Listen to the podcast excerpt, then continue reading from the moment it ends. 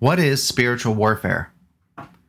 When faced with an enemy assault, it is critical to identify the strategic objectives of your enemy. For once these are known, you can create effective counters to his aggressive moves. However, as we know from metaphysics, evil is not a positive objective, but instead is classified as a privation by philosophers, meaning that it merely negates what God is positively trying to achieve. Thus, in order to confront our spiritual enemy effectively, we must begin with the divine plan that he opposes. So, what is God up to? Fortunately, Jesus made this relatively easy for us by identifying God's two primary objectives for human beings in what he called the two greatest commandments. The greatest divine objective is that we come to love God with all of ourselves, and the second greatest is similar to it, namely, that we come to love our neighbors as ourselves. Lives transformed by the theological virtue of love, so that every human faculty, reason, volition, imagination, aspiration, appetite, memory, etc., is infused with and habituated toward our supreme good. Why are these the greatest two commandments? They indicate that God's ultimate objective for us is to love Him maximally, to love Him face to face, to love him as wife to his divine husbandly love. The church has come to call this everlasting activity of loving God the beatific vision. For in seeing God nakedly, we know the greatest beauty and fulfillment possible for a human being. So the greatest commandments are the greatest precisely because our fulfilling them prepares and fits us for the beatific love of God. Since the demons wish to undermine the divine objectives, their primary goal is to prevent human beatitude. Obsessed with their envy that God should, in His infinite grace, deign to mix their, actually His, spiritual natures with matter, they seek every opportunity to show God the alleged stupidity of this design by concocting ways to persuade human beings to reject divine love. The demons deem matter below their own dignity. So a mixed substance creature like man is repulsive to them, a half breed of spirit and biological muck. Theirs, accordingly, is the first racism, the first rejection of another creature based solely on the way that God made him. So it is somewhat ironic that after they lost the battle for heaven, St. Michael tossed them into the physical universe, the very place that they despise. Unfortunately for us, their imprisonment in the material means that we have to deal with them. God saw fit to permit the demons to prove their case that man is a joke.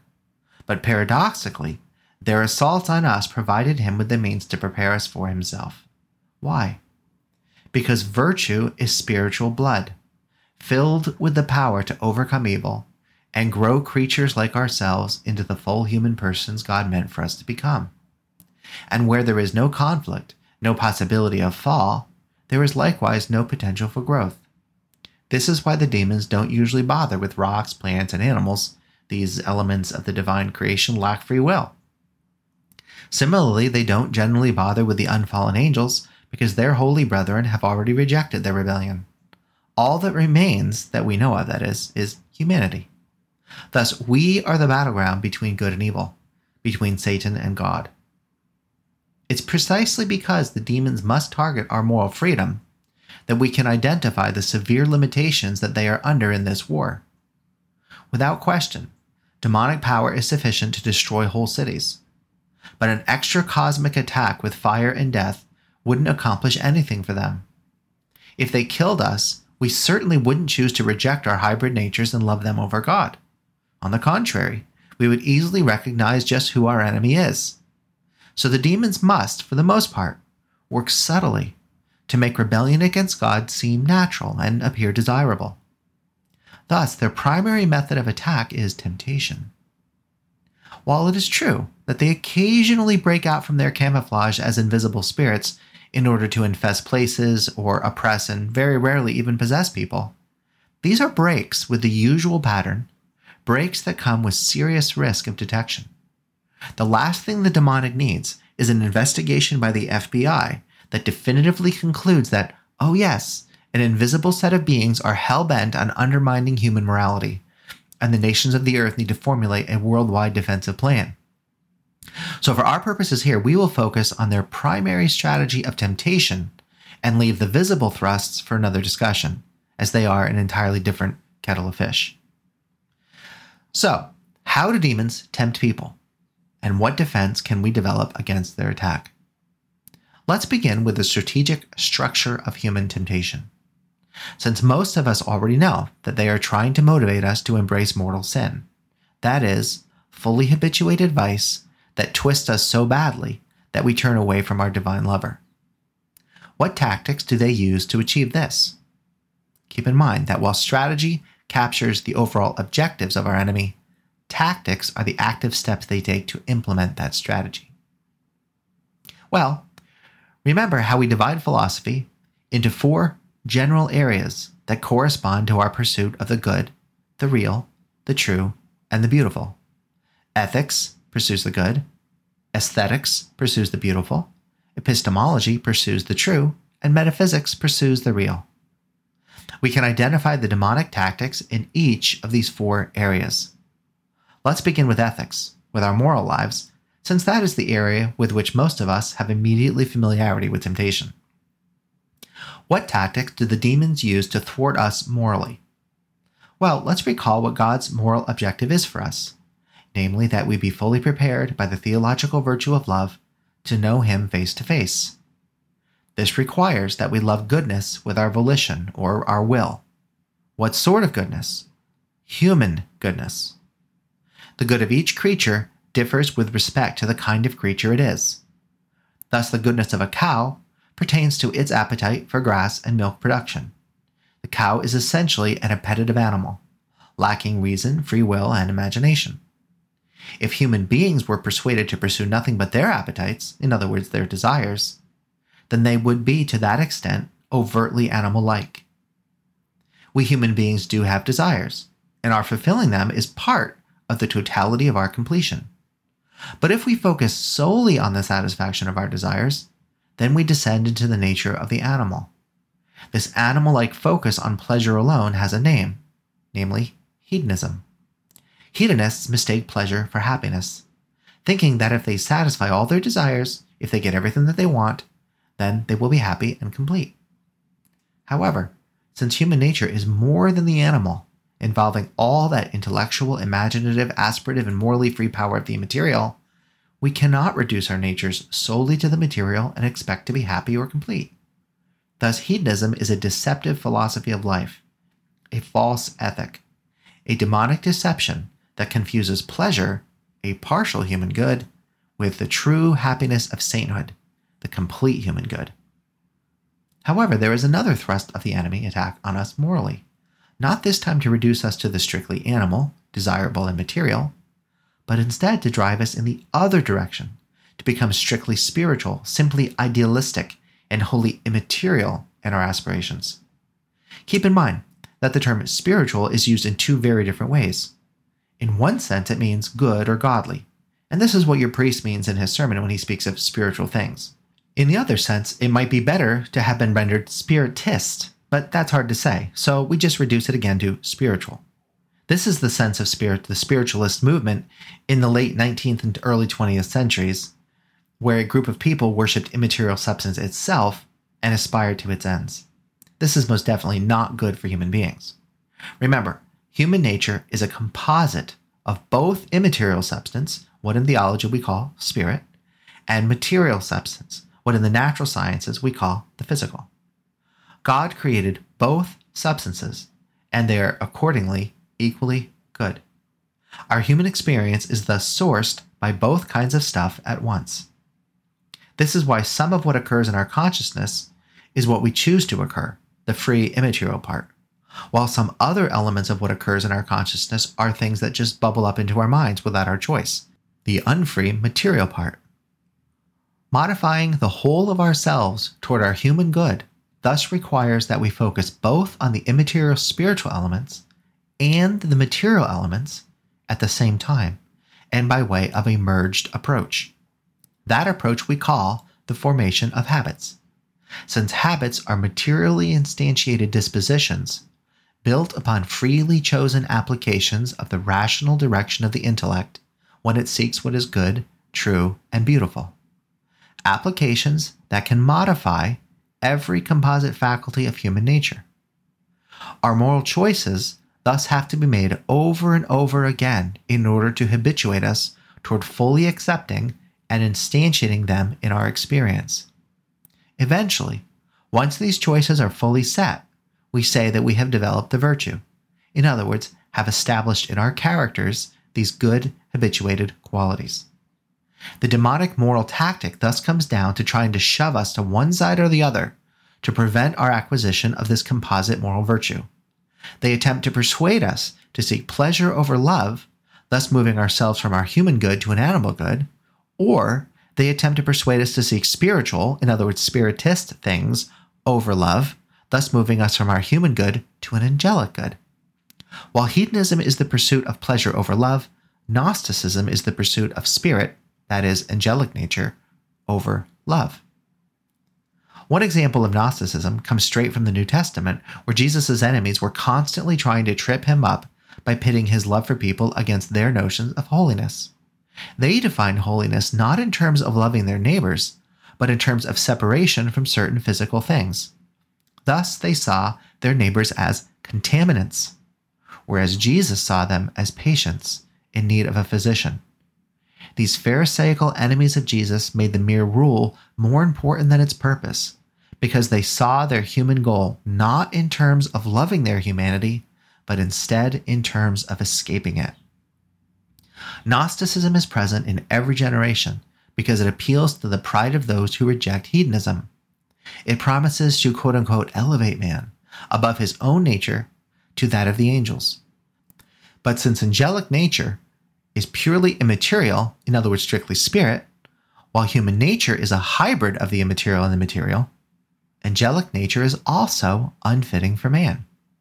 Nevertheless, entire religions are devoted to the Gnostic objective of circumventing or overcoming human nature, with the goal, ultimately, of ascension away from the body to permanent status as a strict spirit. These religions thus focus their efforts on preparing their initiates for this eventual nature fracturing by dehumanizing them. Every human activity that exalts the flourishing of our hybrid nature, the Gnostics demean. Thus, the family, human friendship and social association, the political in its best forms, agriculture, business, and the mimetic arts are all subject to scorn and assault. These religions ultimately serve their demonic masters, for it is the demons who invented them. Why? Because the Gnostic worships not the God of pure Trinitarian love, but instead immaterial spiritual nature. And what nature is that?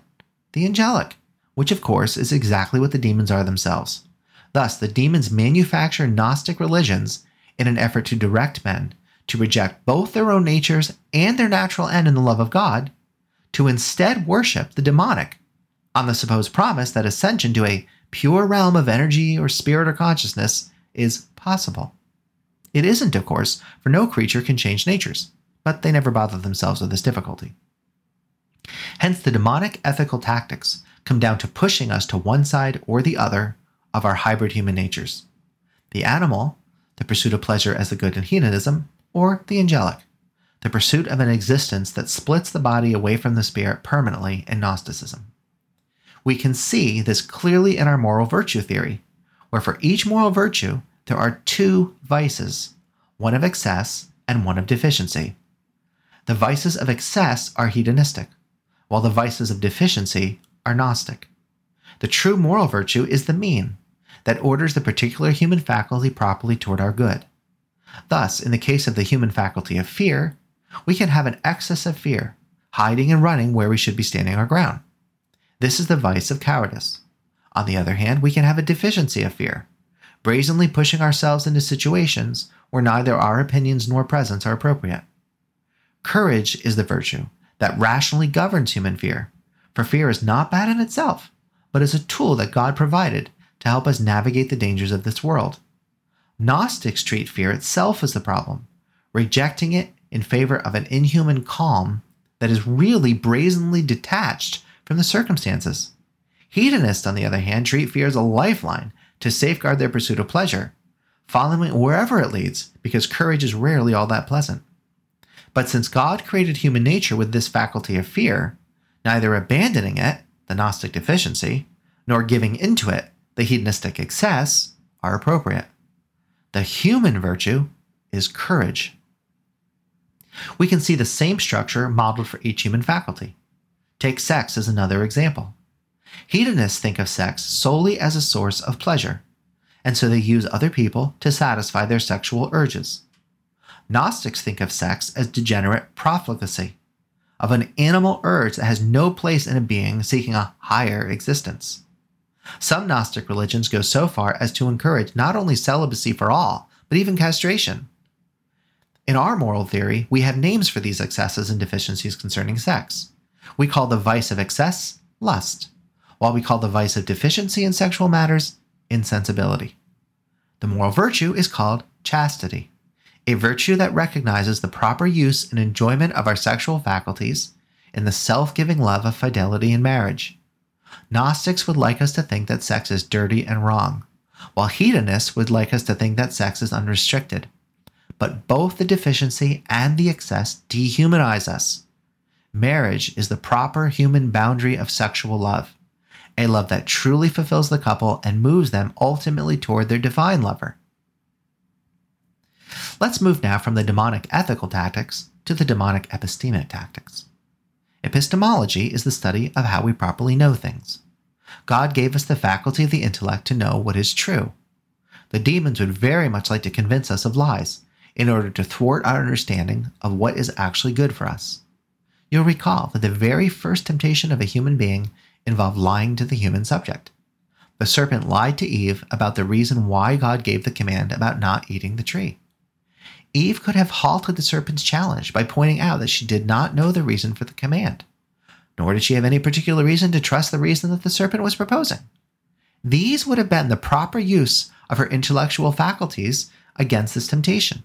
But instead, she simply followed the appeal of the fruit and its apparently lofty Gnostic goals, goals that she accepted on face value from the serpent's lies. Demons attempt to thwart us epistemically and intellectually either by demeaning God's revelation or by replacing it with one of their own. We see both tactics employed broadly in our world.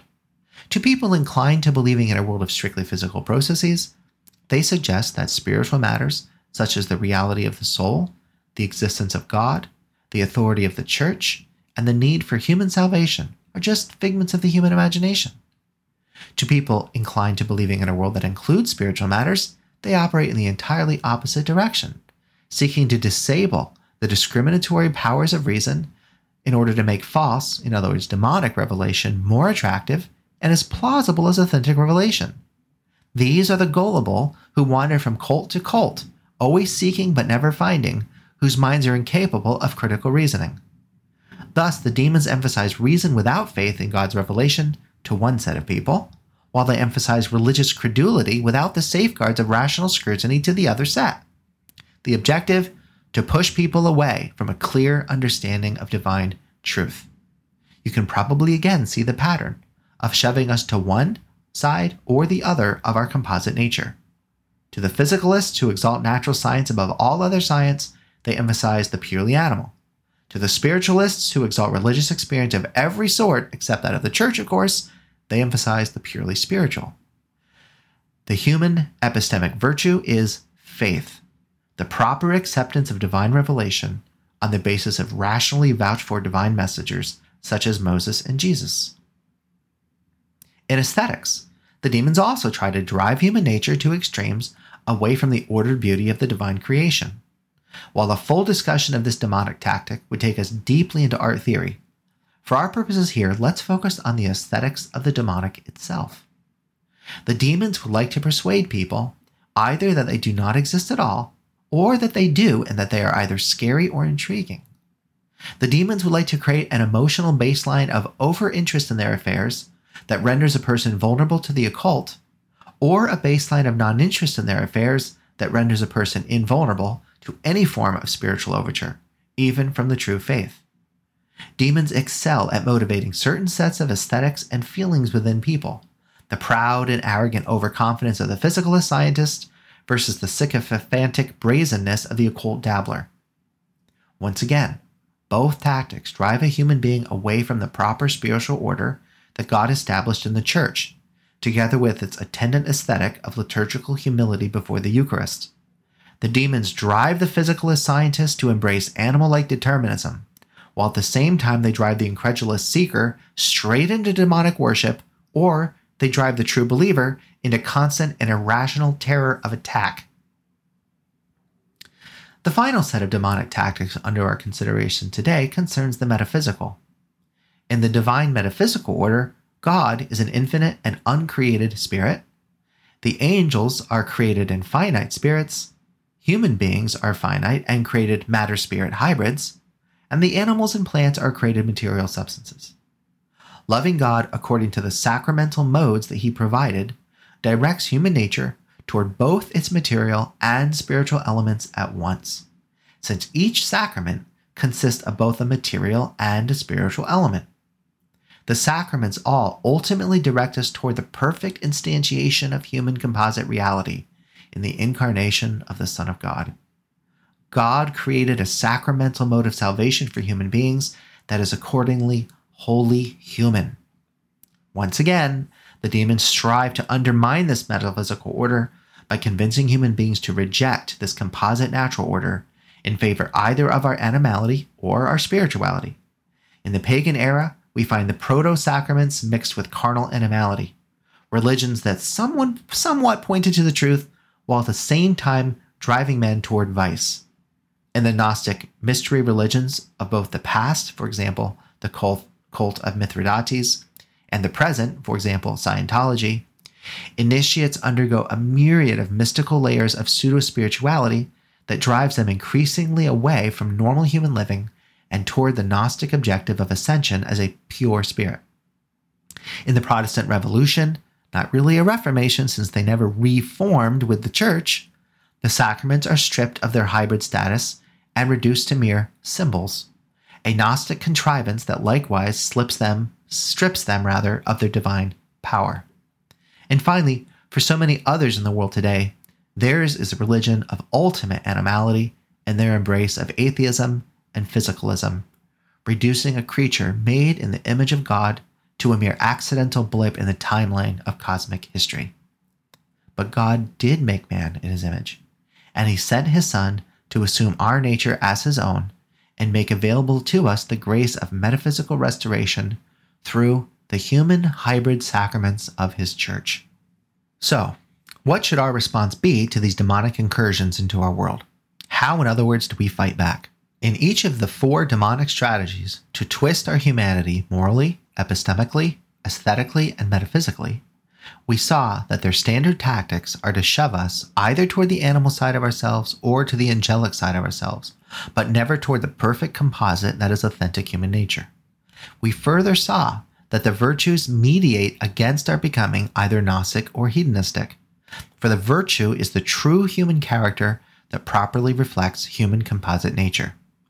As such, to defeat our enemy's temptations against us, we need to recognize how each suggestion to operate our intellects away from the truth, to engage our wills against the good, or to enrich our desires and imaginations at the expense of love, functions to turn us against our own humanity. Once we recognize that, we should reject both the excess and the deficiency in those areas and instead choose the virtue. The virtue both functions to thwart the current temptation and strengthens our human system against further assaults because virtue is human maturity.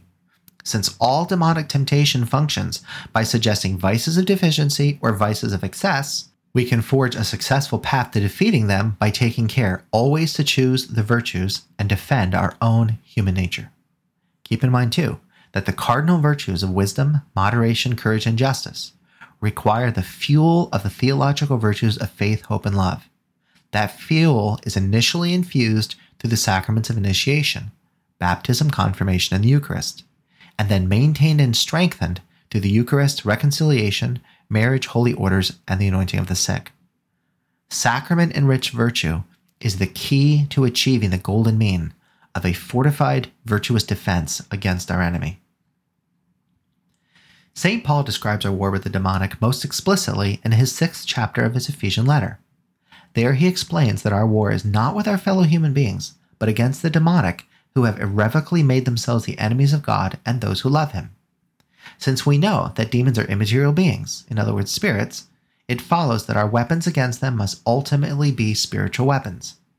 St. Paul describes these weapons using the analogies of Roman legionary equipment. The five weapons he offers there include both the cardinal and theological virtues, for example, the breastplate of justice and the shield of faith, the sacraments, for example, the helmet of salvation, the fruit of the Spirit, those characters that emerge from a life consumed with love, such as truth and peacemaking, and always prayer. When we habituate the full set of virtues in our lives, sincerely participate in the sacraments, and commit our lives to truth, peacemaking, and prayer, we directly attack our enemy's plans to thwart God's gracious offer of hope and love to the world. As St. Paul says three times in that Ephesians 6 text, we thereby stand against the full enemy assault like a Roman legion that will not buckle. But this should not misdirect us to think that our position is a permanent defense under enemy fire.